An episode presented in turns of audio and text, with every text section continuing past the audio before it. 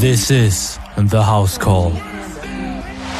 What's up, everybody? Welcome into the Brick House segment here at House Call Sports. I'm here with Nick and Josh. My name is Matt, and today we are talking about the conference semifinals in the N B A. We've seen some superstar-laden teams and the defending champs get eliminated, as well as some unexpected teams maybe advancing, and we will get all into it. But first, I want to give a shout out to one of our sponsors, and that is Liquid I V. Go get twenty-five percent off when you go to liquid I V dot com and use our code at the checkout. That's twenty-five percent off anything you order when you use the promo code the underscore house underscore call underscore podcast at liquid I V dot com. Watermelon Liquid I V is my personal go-to. I lift weights. I have a couple outdoor jobs here on Maui. It's super humid, and the sun is always out, and I am pasty white, so it burns me every single time, and I need Liquid I V, the greatest hydration multiplier on the planet, to even just get through my day. So I get three times the electrolytes with Liquid I V and the great taste. So use the promo code and hit the link in our description to go get some. Now with that, we might as well start, since we were talking about Heat, we might as well start with the Miami Heat, the series that I didn't expect ending exactly how I expected it to end. Trust me, that makes sense, okay? The Heat beat the Knicks in six games, a couple of teams that I had losing in the first round, but this series, in my opinion, went about as you'd expect. Both teams fought hard defensively. Nothing was pretty, but in the end, playoff Jimmy and Eric Spoelstra come through and advance to their third conference finals in four years. So, Josh, I'm going to go to you first on this one, my friend. What were your takeaways from this series? Uh, we we got to see the Heat in a series where they're actually favored, and um, even though it took uh one game longer than against the Bucks, uh this was definitely the easier series, I think, for the Heat. Um you know, Jimmy Butler with that ankle injury couldn't play in what, game two, game three, um so and they still were able to finish them off in six. um I did pe- uh, pick the Heat in six. Um a couple of things that uh that stood out to me was, what are the Knicks going to do with Julius Randle and R J Barrett in the offseason? Man, they They, I, I feel like this team needs needs a couple of moves. Uh, I don't know if you see all these videos going around. Check out the House Call shorts. Uh, we got a uh, Knicks fans writing, please, please trade Julius Randle. Um, it is, it's, you know, Julius Randle even said it. I think the Heat just want it more, but just the chemistry that they have with Randle on the court, it wasn't there. Um, Julius Randle averaged under twenty points. He was at eighteen point eight points uh, against the Heat. And then R J Barrett was at an inefficient twenty points per game against the Heat. I actually made a good amount of money betting on the under. You know, you knew a, a Tom Thibodeau team going up against the the lack of offense Heat. You know, you, you're you're going to win some money on those unders. But R J Barrett and Julius Randle, man, they they need to. I think they need to move on, move on from them for sure. Yeah, that was one of my that was one of my takeaways as well. I, I think obviously for the Knicks, you know, they're they're better than I expect. They I thought they would be as far as this season. You know, before kind of the, before the playoffs, I thought I would take six or seven teams over them to win a series, but they were better than I expected them to be. But I think as far as their future and and and where they go from here, if they want to win a championship, I think that they gotta, like you said, Josh, make a, a couple of moves, and if they actually want to compete for a title. So, Nick, I'm gonna go to you, man. What were your takeaways from this series? What do you think about uh, this Miami and Knicks series? Uh, I mean, it just confirmed to me that Julius Randle is is not a number one option for any any team. He he's a high volume shooter that's just completely not efficient. So it's uh. two things that you don't want from your number one guy. Uh, mm. And, and uh, I mean, we kind of, it, it, we, we kind of seen uh, from the Heat what, what we expected. I mean, Jimmy Butler is uh, playoff Jimmy, and it it's going to be tough to take down the Heat for any team that, that play them, because uh, they're they're just a tough, grinded out team. And uh, with with one of the best coaches in the league, Eric Spoelstra, I mean, he helps he helps them out everywhere they need to. So. Wouldn't wouldn't be surprised if uh, if either the Celtics or Sixers uh, have a long series with the Heat, uh, like six or seven with them.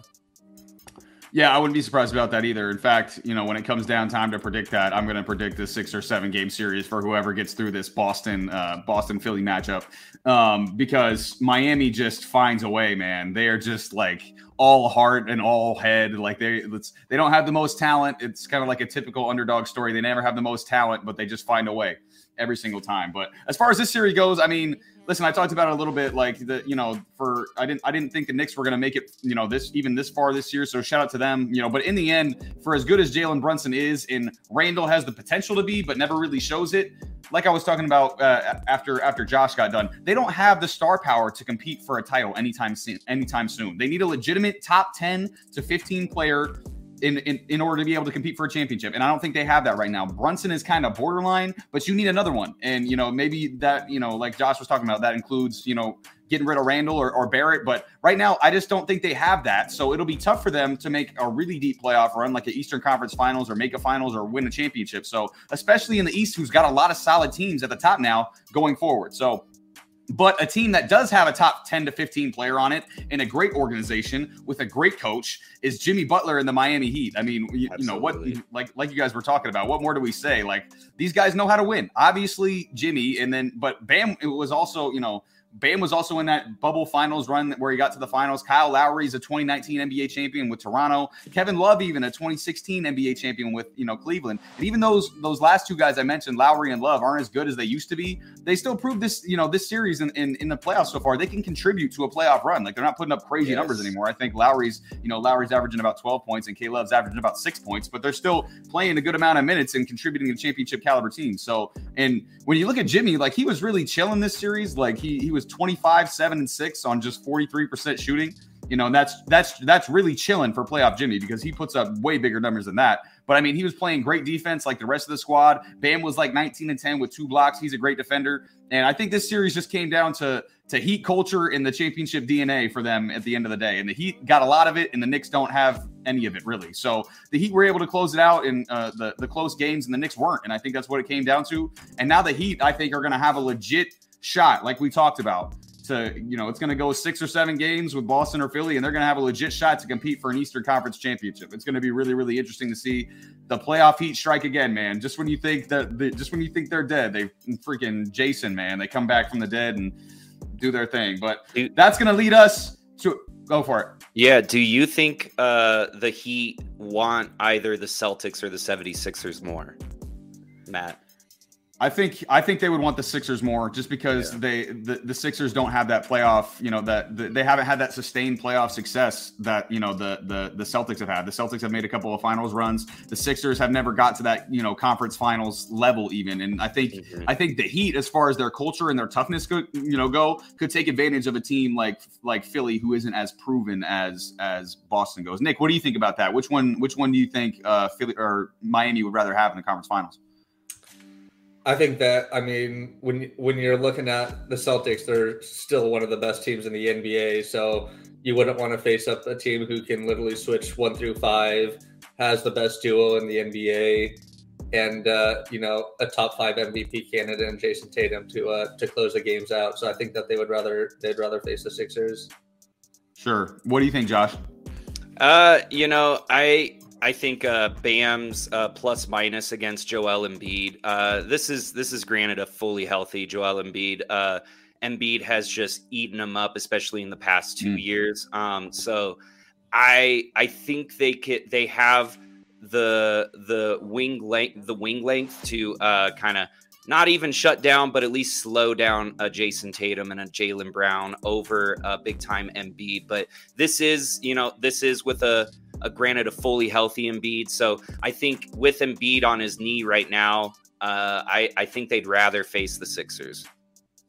Yeah, I agree. Yeah, it, that would be it, it'd be interesting. I think it's going to go six or seven, though, no matter who they who they face, like we talked about, because it's going to be just all toughness and heart from Miami. And that's what they preach. And that's all that's the guys they got on their team. And and they're we're going to we're going to see it in the conference finals. It's going to be whoever they get. It's going to be another just grind it out, lock down, dirty, not pretty series that mm-hmm. Miami seems to always play. So but that's going to lead us to a team that we thought had a chance at a Western Conference championship.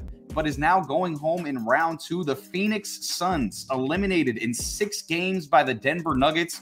Booker and K D were having to carry the Suns without C P three for most of the series and with little depth, and they had no answers for the two-time M V P, Nikola Jokic, who averaged a thirty-point triple-double in this series. So both of you guys had the Suns going, I, I don't know if it was to the finals, but advancing past this round, I know for sure. So I'm going to go to Nick first. How surprising was this series, and where do the Suns go from here? I mean, the, the series was, you know, very shocking to me. I thought the Suns would definitely play better, but without C P three for a few games and then without DeAndre Ayton as well, um, it was tough for them because, you know, they didn't have the depth to uh, – to overcome any type of injuries, and they got hit with two of them. Uh, and, you know, we, I, I don't, I don't know if it was Josh did, did the same thing, but once that trade happened, it was basically just like shiny diamonds in front of us. And, you know, we fell for the trap, and, uh, you know, you have K D, Booker, C P three, Ayton. It's all, you're just like, oh man, this team has to go. And, uh, mm-hmm.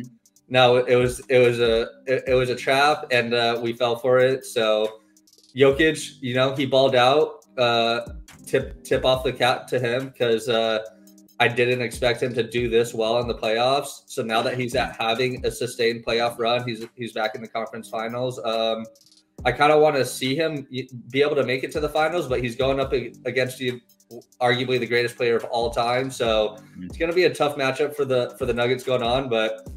The Suns are in a tough position from where to go from here. They have to get rid of C P three. He's too old. They need to they need to go younger. And I don't know if you get rid of DeAndre Ayton just yet. You committed a four-year deal to him just last year. Who who are you going to go out that's that that's going to be better? I think there's still untapped potential in Ayton. And even though he's shown that, you know, he he can't be trusted uh this year or last year, he's still young, and there's not that many centers in the N B A that are that are elite or good, so you kind of have to roll with him. And and I think that he, there we there's got to be a some way to tap tap into that potential, because he was the number one overall pick. There has to be a reason the Suns picked him uh over Luka, Trae Young, and all these players. So They they gotta they gotta try something. Yeah, I mean, I, listen, Ayton Ayton is so like like you said, they they paid him, so it's it's gonna be hard. But I mean, I I, I disagree on Ayton. You just gotta you just gotta cut ties. Yeah. He doesn't even want to be there. You can you can see it you can see it with how he plays uh, on the tee. He does, and you saw it in the offseason. He didn't want to be there. He wanted to go to. He would rather go to Indiana. He signed an offer sheet with Indiana. He would rather be living in Indianapolis than be playing for the Phoenix Suns. Like, that's wild to think about, you know? So it's like, if you're the Suns, in my opinion, I think you gotta, DeAndre Ayton's gotta go. He's, you know, like you said, there's not a lot of centers, so he might be, you know, a top five center because there's not a lot of centers in the N B A, but he, he's just not a good, he, he's just not a good basketball player, in my opinion. But Josh, what do you think, man? What were your thoughts on this series? Where do the Suns go from here? And are the Nuggets uh, a title favorite now? I, I still think, uh, whoever comes out of um, the Celtics and Sixers series, you know, maybe I'm a little biased, is the is the uh, title favorite. Um, you know, wa- after watching what ha- what how the Nugget Nuggets just eviscerated the Suns' lack of depth, um, I I do think they're the second favorite and the favorite to come out of the West for sure. Um, I don't know how the Lakers are going to stop that. We'll get to that, but. Um, Nikola Jokic, man, uh, in a loss with that fifty-three point triple-double, like, no one is stopping him, but guess who guarded him almost twice as better in a plus-minus efficiency rating? Uh, Jock freaking Landell. He got, Landell. He, yeah, he he guarded Deon, he guarded Nikola Jokic twice as be, twice as good compared to DeAndre Ayton. You you see DeAndre in the huddles, Devin Booker saying, "Hey man, like, what are we doing? Where's the focus here? You didn't you didn't get back. You didn't even show up for an offensive possession and then let them come back in a transition three to Michael Porter. Like, come mm-hmm. on, man, what is going on?" And then he leaves leaves the huddle. Um, I, I I just don't. That's not body language I see from someone that wants to win. that I, I, I see that as a waste of waste of talent. DeAndre Ayton, uh, you oh, know, yeah. first pick, go, going to the first pick with the, for the Phoenix Suns, and then he has a plus minus rating of negative twenty. Um, and that's just uh that's just an average for this playoffs. He was at minus thirty-two uh, against the Nuggets. So I just don't see a future here in Phoenix. Like you said, Matt, he'd rather be in uh, Indianapolis over over a title Wild. contending team. Um, I, I think you can get, you know, not just as much, but around there. around the same production from just an athletic big that they can sign for a veteran's minimum, and then get themselves some forward depth in in trades for from C P three and DeAndre Ayton. So I think mm-hmm. they just need depth. I don't think they need DeAndre Ayton. Uh, I don't think he meshes well with um, Booker and K D's mid-range game. Um, they're not they're not meant to uh, utilize DeAndre Ayton because he is a he's a he he likes to do his work in the mid-range as well. So I just don't think it's a good fit. I don't think I think DeAndre Ayton is a locker room cancer. And I I think he needs to be out of Phoenix by the end of this offseason. I, I've seen enough. I've seen enough, Phoenix. Don't waste a thirty-five, thirty-six-year-old Kevin Durant. You know, he's only got two years left, I think, before he starts to really decline. Don't waste a Devin Booker, who was being relied on to average thirty-five in the freaking playoffs this whole time. It can't be. I wasn't surprised seeing the Nuggets just eviscerate them in this series, because once I saw that Devin Booker and K D had to score thirty-five plus a game, it's just not going to happen every game in the playoffs. Get rid of Ayton, please, please, Phoenix. Zoom in. Get rid of Ayton.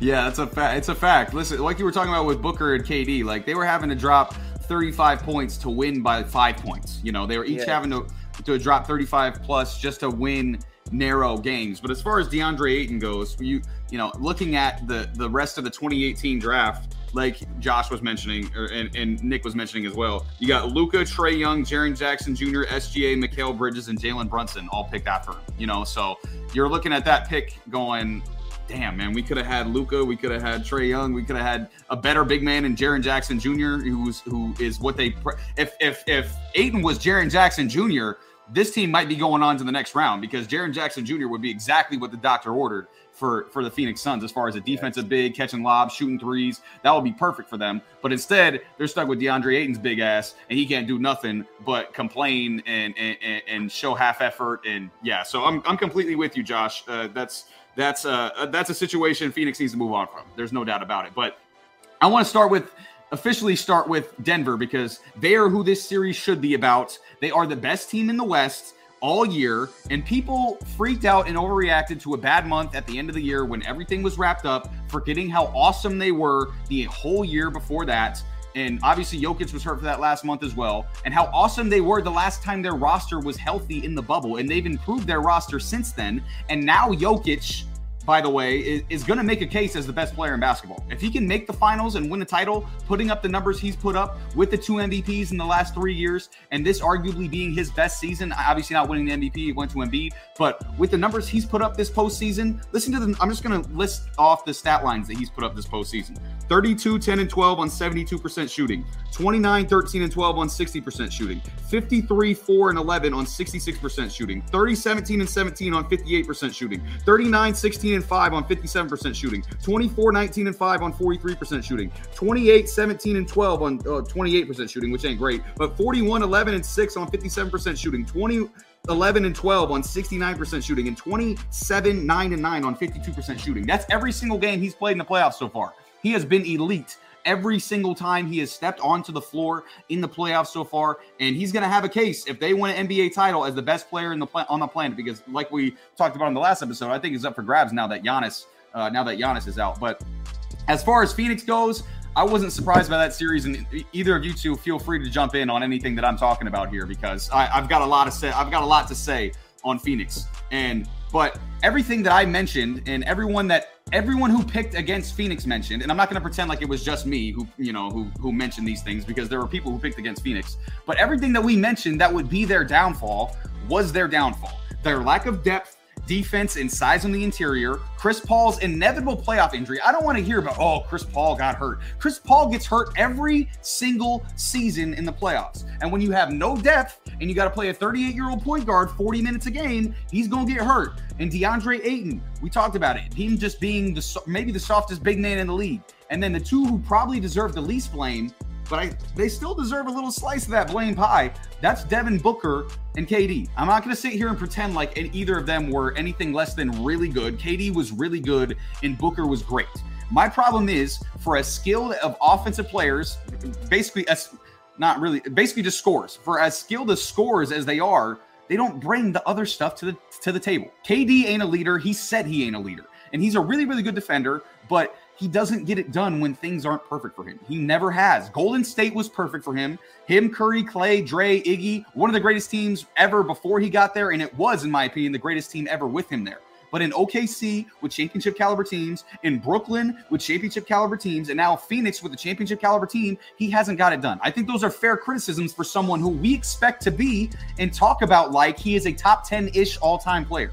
And listen, D-Book, he ain't a great later leader either, okay? Look how he deals with on-court and adversity. He turns into a child. Luka said it. He, he's always talking while he's up. When he's winning, he's chirping. I'm him. I'm doing this. I'm, I, I, you got to double me. And then when he's losing, he's whining and bitching. That's not a leader to me. Plus, he's bad defensively and almost allows as many points as he scores. This team needs to be rebuilt and retooled. Both C P three and Ayton got to go. If they want any shot, any shot at a title next year, They they both got to go. But this window, this window's closing. K D's going to be thirty-five next year. Just some food for thought. So what do you guys think about all that? You know, I, I think uh, the only thing I disagree with, and uh, we've been talking about it, Matt, I, I, I do think Devin Booker is what you want in a in in a leader. I mean, maybe maybe not the leader, but like a one A, one B type leader on a team. And I think you retool around them. I think you retool around the Suns next season, and uh, they'll once again be the the betting favorites to come out of the West. Um, Devin Booker, what kind of off-court issues do you ever hear about him? You know, hmm. what n- zero, absolutely zero. And like, you know what? You, you sometimes he let the playoff intensity last year uh, get the best of him. You know, coming up to Jalen Brunson and calling him calling him soft, but he wasn't the only reason that they had a forty-point blowout last season. Sure. You know, and he averaged over thirty-five in these playoffs. Like, he's leading by example. He's tr- he's talking to Ayton in the huddle. He's yelling at them in the huddle, trying to get them. Maybe it's the it's the supporting cast around him right now. You, you don't have another N B A grown man just walk out of a huddle in a playoff game when he doesn't show any effort. And Devin Booker did call him out for that. Devin Booker has been the leader over over a Kevin Durant. Yes, of course, mm-hmm. Kevin Durant doesn't want to be that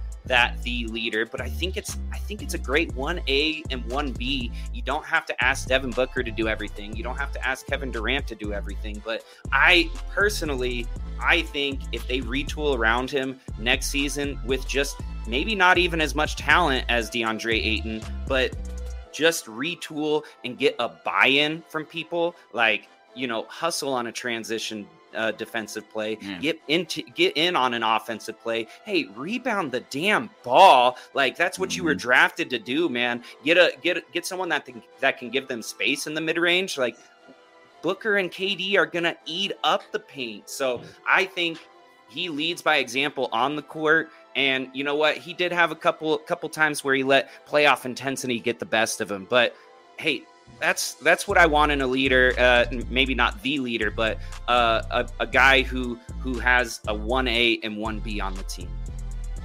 Yeah, I, again, off court, I have no problem with Devin Booker off the court. And again, I'm not saying he deserves the lion's share of the blame for this, because he certainly does not. He play, he performed incredible. Like, you look at his efficiency and the the scoring numbers that he had.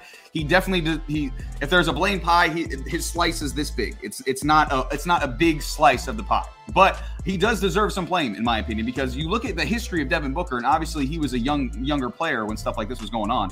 But before Chris Paul got there, before a legitimate leader got there, they had no shot at the playoffs ever. And you could argue it was because they didn't have enough talent on the team and he was young and, you know, things like that. But, you know, he'd had a bunch of seasons in the league and not even sniffed the playoffs before Chris Paul got there. So the first time that they even started even remotely showing signs of the playoffs was in the bubble, when they went eight and oh in the bubble and they, you know, made a little bit of a run. But, you know, so the, Devin, Devin Booker's history as well. And then you look at the last three seasons, how the seasons have ended. You, I, you, you got to give him a little bit of slice of that blame. What do you think? What do you think about all this, uh, all this Suns talk, Nick? So after watching the Suns play and just how the offense was ran and the coaching, it's it's hard to get all five guys on the court to want to play together when you have two guys just doing iso ball and driving literally every single time, and there's no movement, there's no there's no cutting, there's no screening. There's no passing. So I just don't think this offense was set up for success. It's hard to blame somebody if you're playing thirty, thirty-five minutes a game and you're not touching the ball at all, to tell them to, you know, to hustle and play defense. Right. So I I don't like I don't see the thing like, yeah, DeAndre Ayton has had a lot of issues. I just don't put the blame all on him. I think Monty Williams had, he he he didn't set a, set the team up for success. For some reason, we weren't playing Cameron Payne minutes, and then when he was getting minutes, he he was actually scoring. Mm-hmm. Um, there's lit- I, it it reminded me of iso ball from the Houston Rockets with James Harden, but James Harden could actually pass pass the ball, and they had a lot more three point shooters. Uh, the Suns were just not set up for this uh, for this run with the way that they were w- with the way they're running offense. I mean, if you're put, putting Booker five, ten feet above the uh, three-point line and just telling him to drive, Booker is mm-hmm. not really a playmaker, and he doesn't really make guys around him better. Neither is no. K D. So mm-hmm. it it we just kind of saw it all happen in real time, and they they do need a big shakeup. But uh, I think it's more of a, a a point guard and and uh, and just guards who can who who are, who are who can push the pace, pass the ball, and set up the offense. So uh, Chris Paul's just a little bit too old for that, and yeah. I just think that they need to be. I, I think they need a overall younger team. Yeah, I agree, and you know, definitely, definitely, Chris Paul. You know, for as good, as great as he's been, he's one of the, you know, probably five greatest point guards in the history of basketball. He's got to go. You know, he's, like you said, too old, too injury prone. And then, you know, we disagree on Ayton. I'm kind of I'm kind of on Josh's side with Ayton. I think you get a you get a cheaper big who's just going to be a lot of high energy, high effort, and you know play you know play some play some defense, block some shots for you. And then three and D guys are going to want to go to to yes. Phoenix, because they're going to get a ton of shots from K D and Devin Booker. They're going to get wide open looks, you know, whether it be you know a, a, your your P J Tucker type players, or you know whatever whatever three and D guys you want to think of. They're going to want to go to Phoenix because of those things. But Nick, you mentioned it a little bit with with uh, you know them them reminding you of the Houston Rockets with James Harden and you know th- them playing all that iso ball. You want to know who they remind me of? The Brooklyn Nets with K D and Kyrie. That's who this team reminds me of. They basically just K D moved to Phoenix and then swapped out Kyrie for Devin Booker, and it's the same thing. It's the exact same thing. They're just playing iso ball. They're just both, hey, your turn, my turn. Let's just go hezzy jimbos all day, middies, of you know fadeaway middies, you know post mid post game, all that stuff, right? It's the same thing. You know, so that's it's that's part of the reason why it didn't work, because you know they just they just took the the Kyrie K D model that had no success in Brooklyn and then brought it to Phoenix. So they, there there's got to be a shift in not only personnel but in mindset and and, and and strategy as well, because it's clearly not working. You got to switch something up. So yeah, it's going to be interesting to see what they do what they do this offseason, and interesting to see where Phoenix goes from here. But with that, we will transition to the team that Denver beat. In the or the, to the team that Denver will face in the Western Conference Finals, excuse me, and that's LeBron James and the Los Angeles Lakers, defeating the defending champion Golden State Warriors in six games, a series that was defined by the epic style clash of the Lakers' defensive and paint-oriented offensive approach, with the Warriors obviously run-and-gun three-point shooting approach. But LeBron and A D in the depth of the Lakers roster at the end of the day is what won out, in my opinion, sending the defending champs home from the playoffs before the finals for the first time in a decade. Since I was a sophomore in high school, that's the last time that the the the, the Golden State Warriors were sent home before the finals in, in the playoffs, which is an insane thing to think about. So, Nick, I'm going to go back to you, man. First of all, how impressive was this series from the Lakers, but also, is this it for the Golden State Warriors dynasty? So the, the Lakers are super impressive. I mean, their depth is just mm-hmm. phenomenal. You never know which guy's going to beat you. And those are the scariest teams. Uh, if it's Rui, if it's Austin Reaves, uh, if it's A D, if it's LeBron. Um, I Lonnie mean, Walker. yeah. Lonnie, they got, yeah, I mean, Lonnie Walker coming out of nowhere. Uh, it's a, they got a, they got a complete team. They got uh, the depth, and then you have Le- LeBron James uh, lead, leading the whole thing. So it's gonna it's gonna be scary for the Nuggets because there hasn't been much talk about, around LeBron, and it seems like he's gearing up for for this finals run, and he's been saving some energy, and uh, I think it's go time for him. So it's gonna be a fun series to watch, and uh, for the Warriors, man, I just uh, I feel bad for Steph because he's. He played fantastic throughout this entire uh, the entire playoffs, and if we look at the last game, uh, let's let's look at it. I don't think there was a war a starting Warrior player who scored more than ten points. So Steph had thirty-two, six, and five, and the rest of the starting five had eight points, six points, nine points, four points. So not bad. you're you're not you're not you're obviously not gonna win. Uh, if you only have Steph, Steph Curry scoring. This team was supposed to be carried, not carried, but they were supposed to be complemented by their young pieces. And mm-hmm. those young pieces, first off, some of them didn't even get a play. Jonathan Kuminga was nowhere to be seen on the court, which kind of baffled me. Uh, wish I could ask Steve Kerr on why he why he would keep out a, a young player who has a two-way type of potential to impact the game defensively and offensively. Jordan Poole did a one eighty from last year. If oh. Jordan Poole was playing like this last year, Warriors would have not have not have been in the N B A Finals and not have won the ring. And uh, Klay Thompson was is regressing oh. so much that he he should be taking one of the biggest pay cuts in the N B A if he wants to stay on this stay on this Warriors team.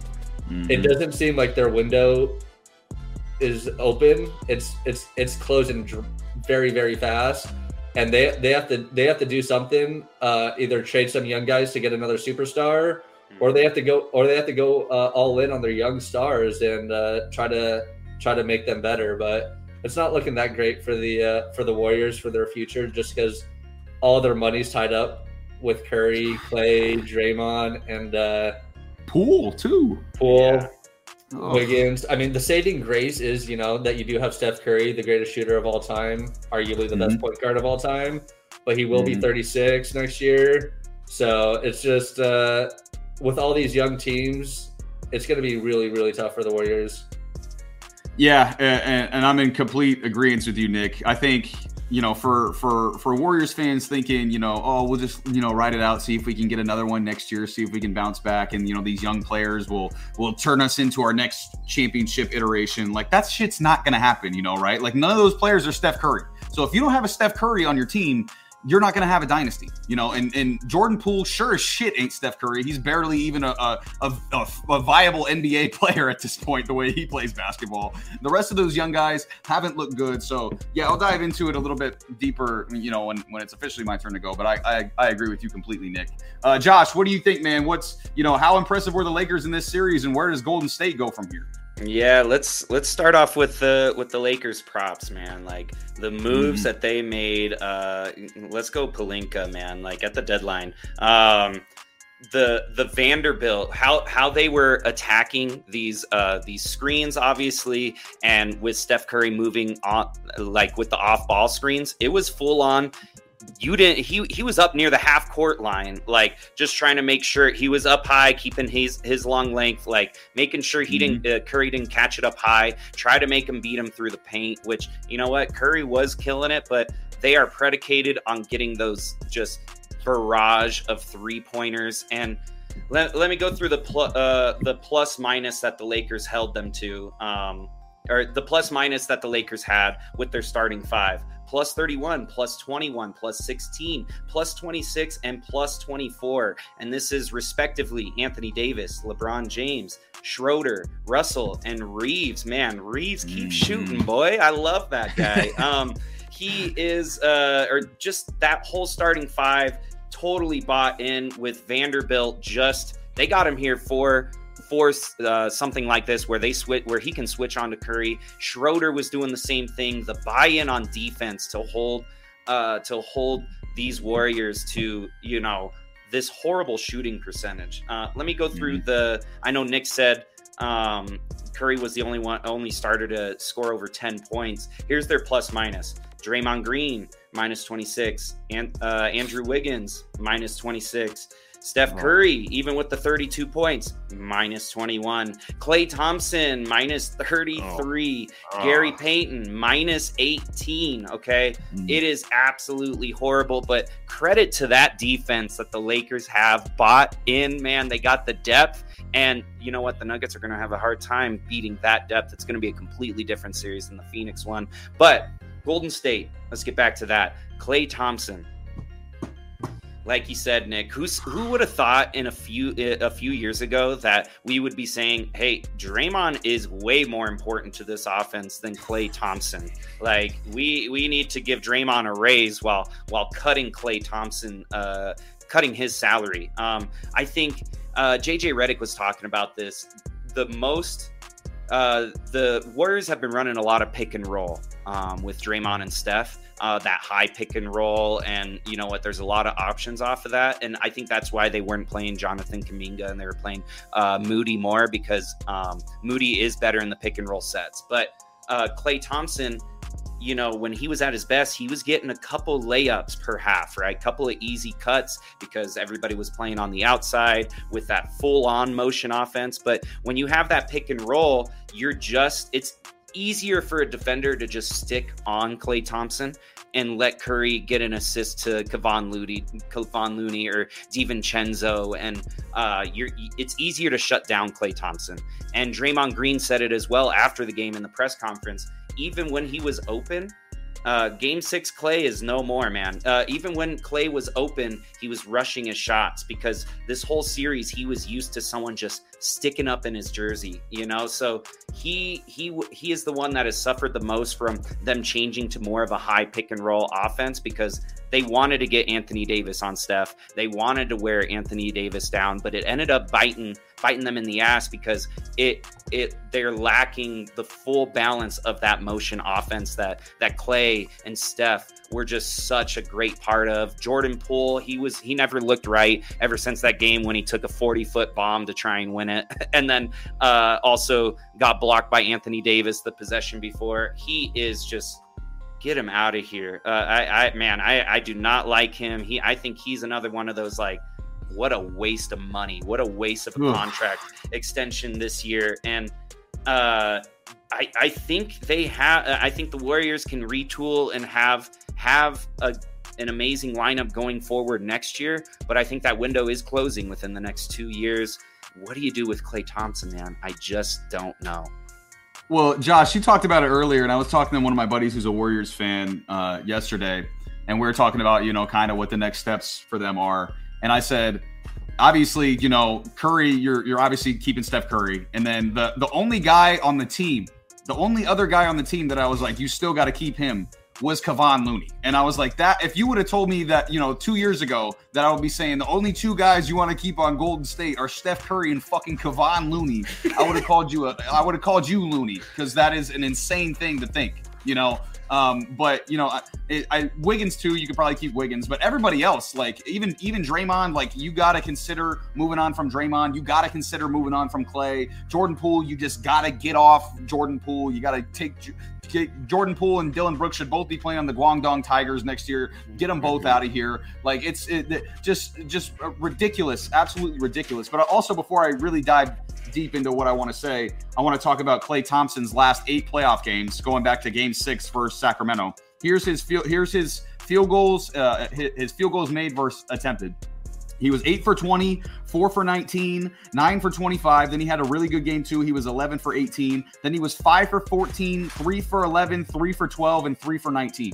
So Jeez. Klay Thompson was absolutely atrocious the last eight games of the playoffs. He's he's so lucky that they even got as far as they did with him, you know, playing as bad as he did. But yeah, it's, you know, it's Klay Thompson, man. It, it's, it's, it, and it's not his fault. He's had so many injuries and he's had logged so many hard, long seasons of playoff minutes. It's not his fault. I don't blame him. It's just, it comes time every, you know, every superstar and every dynasty, it comes time to move on from certain players.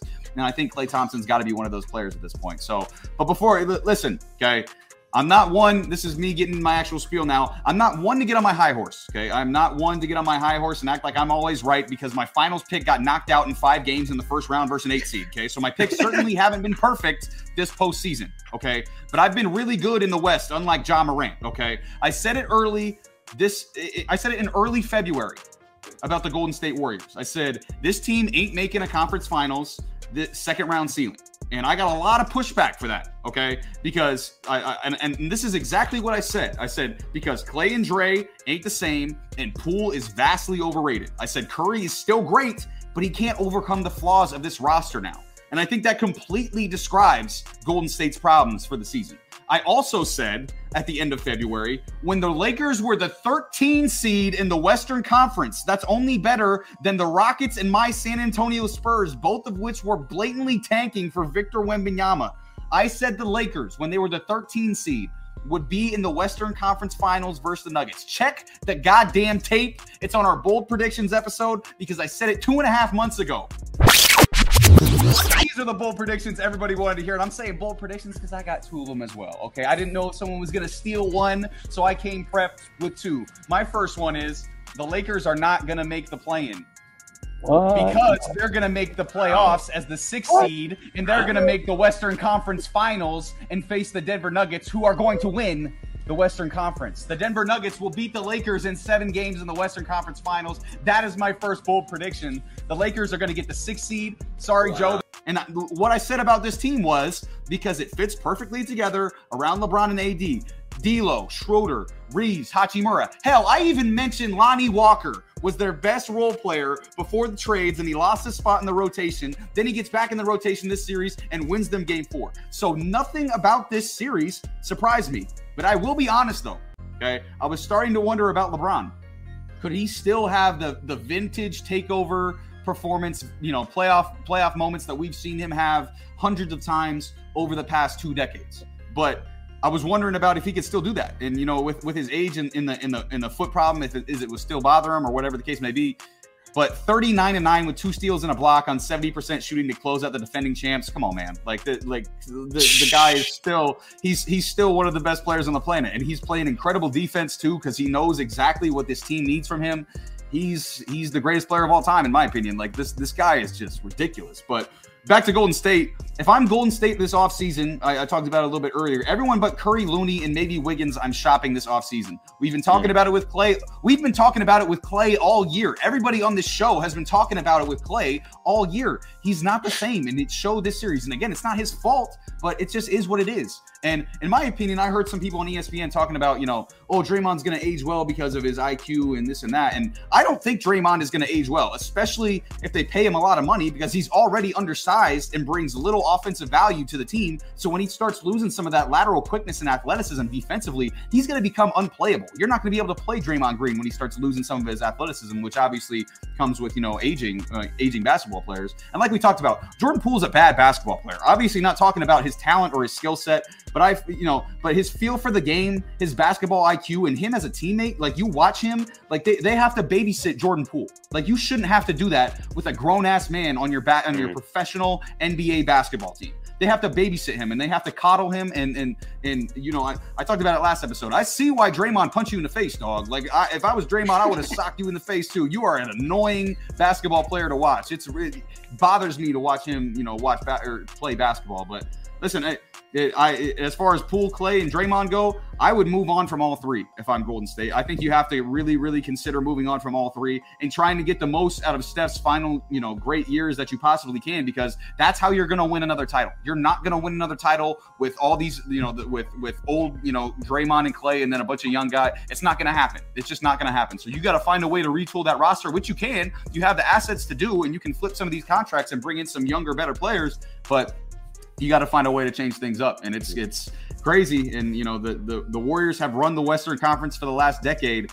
But it's it's looking like maybe that's that that run has come to an end. But before we get into this Philadelphia and Boston series, we obviously just talked about Denver and the Lakers are going to be the Western Conference Finals.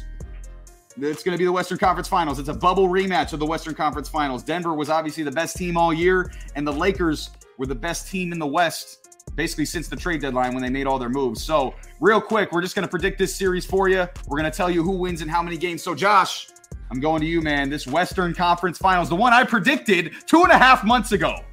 Who is going you, to win and in how many games? You got to go to me first, huh, man? This is, I, I have not flipped more on a series in the past, you know, day or so than I think this whole playoffs. Um, oh, I, I think... narrative narrative I, I'd love to see LeBron win, you know, gear up for that for uh, for that next ring, and uh narrative, everything in me, my heart wants to say the Lakers, and I just can't do it, Matt. I just can't do it. I'm, I have the Nuggets in six right now. I mean, gosh, you have to hold me to it because I want to see, but okay, I, I, I'm gonna f- affirmative pushing the button. Nuggets in six. Uh, I, I just don't. I think Anthony Davis is, uh, yes, he's been a great defensive efficient, uh, efficiency-wise uh, in these playoffs, but I think Nikola Jokic is a different kind of a different kind of beast uh, on the post. Um, he's unorthodox. He's not gonna, you know, he's not an easy guy to to block because he'll he'll go in. He, he looks kind of like Larry Bird out there, where he's just like, you know, kind of like Jello, and just boom, all of a sudden he hits it from behind his behind his back, hook shot like that. But then all of a sudden this this shot becomes a pass down low to Jamal Jamal Murray, easy lay-in, Aaron Gordon. You know, it's so hard to predict what he's gonna do when whenever he touches the ball, man. Like, I've never seen anything like it out of a center. Uh he will be, uh Kevin Durant said it, I think he will be the greatest center of all time coming out of uh you know at the end of his career if he keeps this up, man. um wow. He, you know, the way he dominates is different than just like dominating like I'll back you down. He is totally just he's a model of consistency. He's able to run the offense from from a center position. And you know what? As dominant as Embiid is, and as dominant as Shaq was, as dominant as all these great centers were, man, you got to give him his props. I, I I know I wanted Embiid to win the M V P this season. I thought he deserved it. But Nikola, if he's in this top two conversation for the next five years, how do you not consider him the best uh the best uh center of all time? Uh he can run the point from from a center position. What what more do you want? And he, then he gives you a fifty-three pointer whenever he wants. Like, if he wanted to, he could average he could average around that forty a game with twelve rebounds. But you know what? He's yeah. getting everyone involved. He is exactly what you want in a leader, and he's taken that next step vocally too. Uh past mm-hmm. few years he hasn't he hasn't done Um, he hasn't done anything really vocally. He he's tried to let his play do the talking, but now you're seeing him. He wants it. He's talking to his teammates in the huddle. He, he's like, Kevin Durant and Booker, it's only two of them. It's only two of them, guys. Come on. He's talking his, to his team, and not only is he talking to them, he's getting everyone open looks. Uh, so, man, I love Nikola Jokic, and I, I just don't think the Lakers are going to be able to stop him. Yeah, I mean, it's going to be tough. Like like you talked about, Anthony Davis, you could argue, I think, in my opinion, he's the best defensive player in basketball, especially the best defensive big in basketball. But you, like you were talking about, Jokic is so unorthodox, it's going to be tough for A D to be able to deal with him. But that is a topic for another day, what you just brought up, the, the Jokic maybe becoming the greatest center of all time, because, man, there's some great all-time centers. Like, you got Kareem, you got Shaq, you got Russell, Wilt, like, you got Hakeem. Like, there is some great, great all-time centers. So if he can even get into that conversation, like, that's that's huge for Nikola Jokic, you know. So yeah, that that that's an off-season topic for sure. You know, depending on what the Nuggets do in this playoffs, that's something that we will talk about again in the off-season or after the finals or whatever the case may be. But Nick, what do you think about this Denver versus Lakers series? Who you got winning? How many games? Uh, so first, I'm just gonna say, like, I'm not gonna put Nikola into the greatest centers of all time list. I was saying, okay, I think I didn't want to say it. that's that's. I love Nikola. I love what he's doing. He's playing fantastic, but um, yeah, you're, not yet. Not, not yet. yet. We gotta we yeah. gotta pump the brakes on that one. Uh, and for this series, you know, Lake Lakers versus Nuggets, I'm gonna have to. I'm gonna Come have to pick on. King James.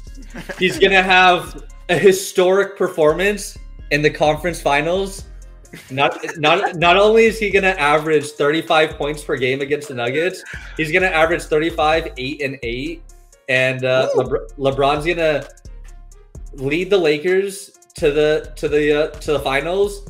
And Anthony Davis is going to be right there, averaging like twenty and fifteen. And uh, this is going to be a tough, tough matchup for the Nuggets. And I see the Lakers in six. This man got up just to grab his LeBron James jersey. I was like, where'd he go? Where'd he go? And he grabbed the King James jersey. For, for, those of, for those of you, if you guys are going to watch this on Spotify, halfway, before I answered, before I asked this question, Nick got up and walked away for like ten seconds. I was like, what the got hell? A LeBron, got his LeBron jersey, picked it up, and, and held it up to the camera. So I was wondering the same thing. I went to, I had to go to Josh first because I didn't know where Nick went. Oh man, that was hilarious. I was ready um, if you called up. on me first. Uh, I was ready. That was awesome. Um, But as as far as my prediction goes, listen, I said it in February, people. I I, I predicted this in February. It's all happened so far. So what, what do you think I'm going to change now? What do you think? I, I saw the future in February. You think I'm just going to change it now in May? It's not going to happen, okay? So when I saw it, when I saw the future in February, I said Lakers Nuggets conference finals. It's going to be a great series. It comes down to game seven in the altitude in Denver. And if it comes down to game seven in the altitude in Denver, the Nuggets win a classic in seven. I think Aaron Gordon is going to be the best wing defender LeBron has faced all playoffs. Obviously, Wiggins is a solid one. Memphis really didn't have one, but Aaron Gordon is a damn good wing defender. He's going to be able to, he's going to be able to neutralize LeBron. You know, obviously you, you can't stop LeBron. No one stops LeBron. It's never happened in the history of basketball, uh, but he's going to be able to, he's going to be able to neutralize LeBron a little bit. And I don't think he's going to get to that thirty-five, eight and eight, like Nick's talking about. I think Aaron Gordon's going to hold him to kind of what his playoff averages have been so far, around that twenty-two, twenty-three, you know, ten and five, which has kind of been what he's been so far in the playoffs. And then, like I said, you, you know, before, even though A D is the best defensive player in basketball, he can't stop Nikola Jokic. This guy is too good. It'll be a great series, but the Joker will get to his first N B A finals. And in my opinion, I'm the opposite of Josh. Uh, Josh thinks whoever wins Boston and Philadelphia is going to win the title. I think whoever wins Denver and the Lakers is going to win the title. So it's going to be really, really interesting to see. It's going to be a great series. I'm excited to see it because I saw it already in my head when I made the predictions. I saw it. God damn it. So, but with that being said, we are going to transition. This is the final, the final part of the show, and it brings us to the battle. The, the two best words in sports. It's game seven. And it's between Knicks, Boston Celtics, and Josh's Philadelphia seventy-sixers. The battle of the panel in this series has been back and forth. Philadelphia won game one in Boston. Celtics won game two at home and then game three in Philly. Philly won game four at home and then game five in Boston. Then Boston won game six in Philly. And now we have a game seven back in Boston to determine who will be facing the Miami Heat in the conference finals. And obviously both these teams have proven they can win on each other's home floors, as the home teams in this series are two and four. So I'm going to go to Nick first on this one, man. I have a great feeling with where you're going to go with this prediction. But first of all, give me your takeaways from the series. And then second of all, who's winning this game seven? Is it going to be the Boston Celtics or is it going to be the Philadelphia seventy-sixers? So, I mean, it's been a fantastic series from a basketball standpoint. I think, I don't think you could ask for much more as fans. Nope. Back and forth.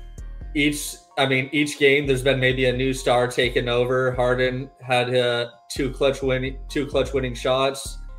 Embiid, Embiid's had some great games. Uh, I mean, Embiid has had has games where he, not fantastic, obviously, but he's still really good. I, we obviously oh, yeah. hold him to a higher standard because he just won M V P, but he's still been playing phenomenal. Um, he's been impacting the game on the defensive end with his block shot. So Tatum, Brown, and a lot of those guards, they are definitely looking over their shoulder when they drive and they see uh, Embiid, but that has left them a little bit vulnerable uh, to the offensive rebound or to the dish to to the to the guy that Embiid's rolling off. Um, It's it's all going to come down to uh, Tyrese Maxey and James Harden. Uh, we know what Embiid's going to do. He's going to score points. He's going to block shots. But if Maxey and Harden can can get going, then it'll be a close game. Uh, if not, I think it, we, we've seen it. Like, Boston will run away with it. Uh, and if, if Tatum and Brown are are going, especially with the with all the, the depth that the Celtics have with Brogdon, Derek White, Marcus Smart, Al Horford, Rob Williams. I mean, you got a lot of guys who can score and impact the game in multiple ways. And uh, it's scary that we've seen the Celtics win and we haven't had a good performance from Tatum or Brown yet. So if we if we do have any type of good performance from from those two, I, I don't think it I don't think Game Seven will be close and the Garden will be rocking. It's going to be a crazy game. It's going to be a crazy game for sure. Like you mentioned, you know, Tatum Tatum in Game Six was absolutely atrocious in that game until the last four minutes, and then he took over in the last four minutes. So yeah, we haven't seen a great Jason Tatum and, or, or Jaylen Brown game yet. It's been a lot of kind of it's it's been a lot of lower scoring games. I thought this series might be a little bit higher scoring, but the defensive kind of intensity has kind of ratcheted up in this series, and it's been a lot more defensive intense intense than we expected it to be. But Josh, I'm going to go to you, man. I know you were in the chat a tiny bit nervous about this one, Game Seven. Obviously, first of all, give me your takeaways from the series. But second of all, who's winning this Game seven? Is it going to be Knicks, Boston Celtics, or is it going to be your Philadelphia seventy-sixers? You know, it, I'm definitely, definitely worried. Um, there is uh, there is a certain uh, stigma. There's a certain expectation of Harden in Game seven, let alone uh, the Philadelphia seventy-sixers games uh, in Game six, seven in closeout game, and let alone Doc Rivers in, in his closeout games has the worst record of all time uh, in elimination ga- or in games where he can close out and elimination games um, with with an Embiid that is not, you know, he's not as dominant as he was pre, uh, pre-injury. Let's let's be honest here, but mm-hmm. you already know who I'm gonna go with. Yeah, I, they all thought the the Garden was gonna be rocking in Game Five. They all thought the Garden was gonna be rocking in Game One. And you know what? You got Nick got his jersey. So I'm gonna get my jersey. Yeah, yeah, we got we got the X Factor right here, baby. Of course, I'm gonna pick the Sixers by uh, and Sixers minus eight, by the way, in Game Seven against against the Boston Celtics. Uh, they don't call him James Harden; they call him James Garden. Okay, he's gonna take it home for us, baby. We need Houston Harden back. We have, this is Harden's best chance to win a ring ever since he went up three two against the Warriors uh, a few years back and Chris Paul got injured.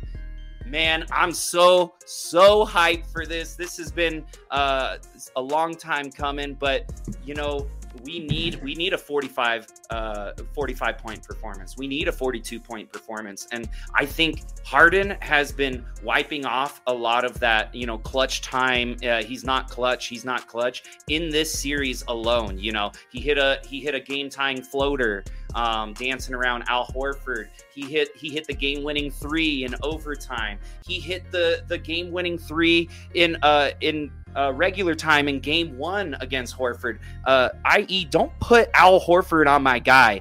Put the put some damn respect on his name, okay? Harden in Game we'll put, Seven. We'll put we'll put Horford on him, and we'll yeah, we'll yeah. roll with Hard, it. Harden in Game Seven is going to become the James Garden, baby. I can't wait to see it on Sunday. Tune in, and then we'll see y'all next week when the Sixers are in the Eastern Conference Finals against the Miami Heat.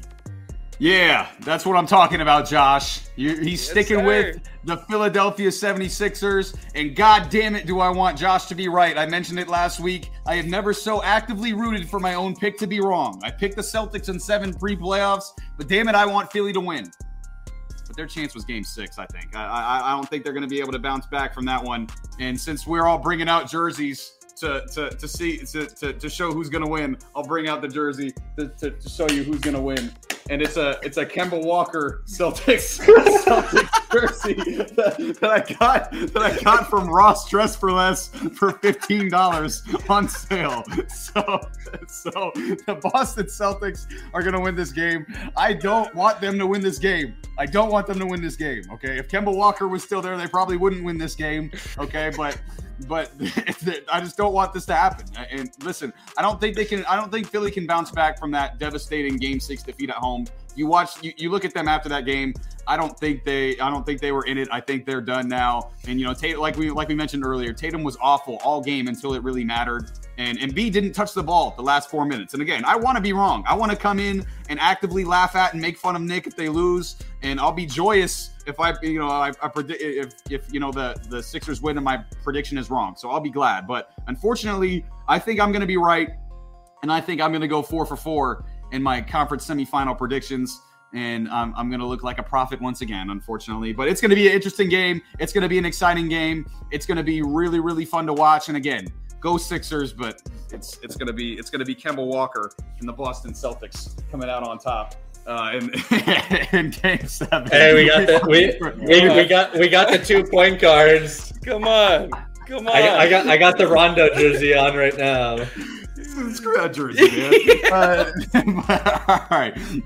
For, for those of you who aren't watching, just ridiculousness. We all pulled out different jerseys. Oh, my goodness. Yeah, it's just craziness. Um, but that's going to be it for us today here on the House Call Podcast.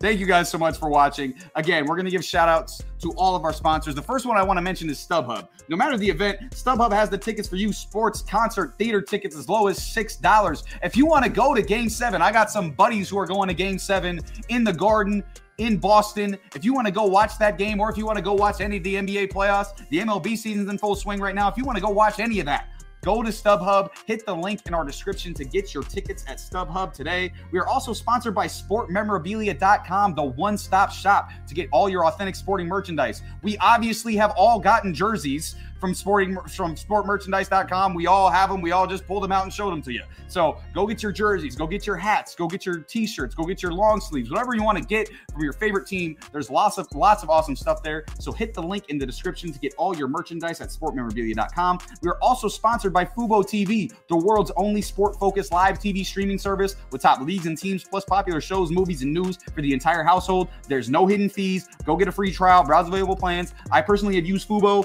loved it. Tons of channels. You can watch basketball, football, baseball, anything you want to watch on Fubo T V. So hit the link in the description to go check that out.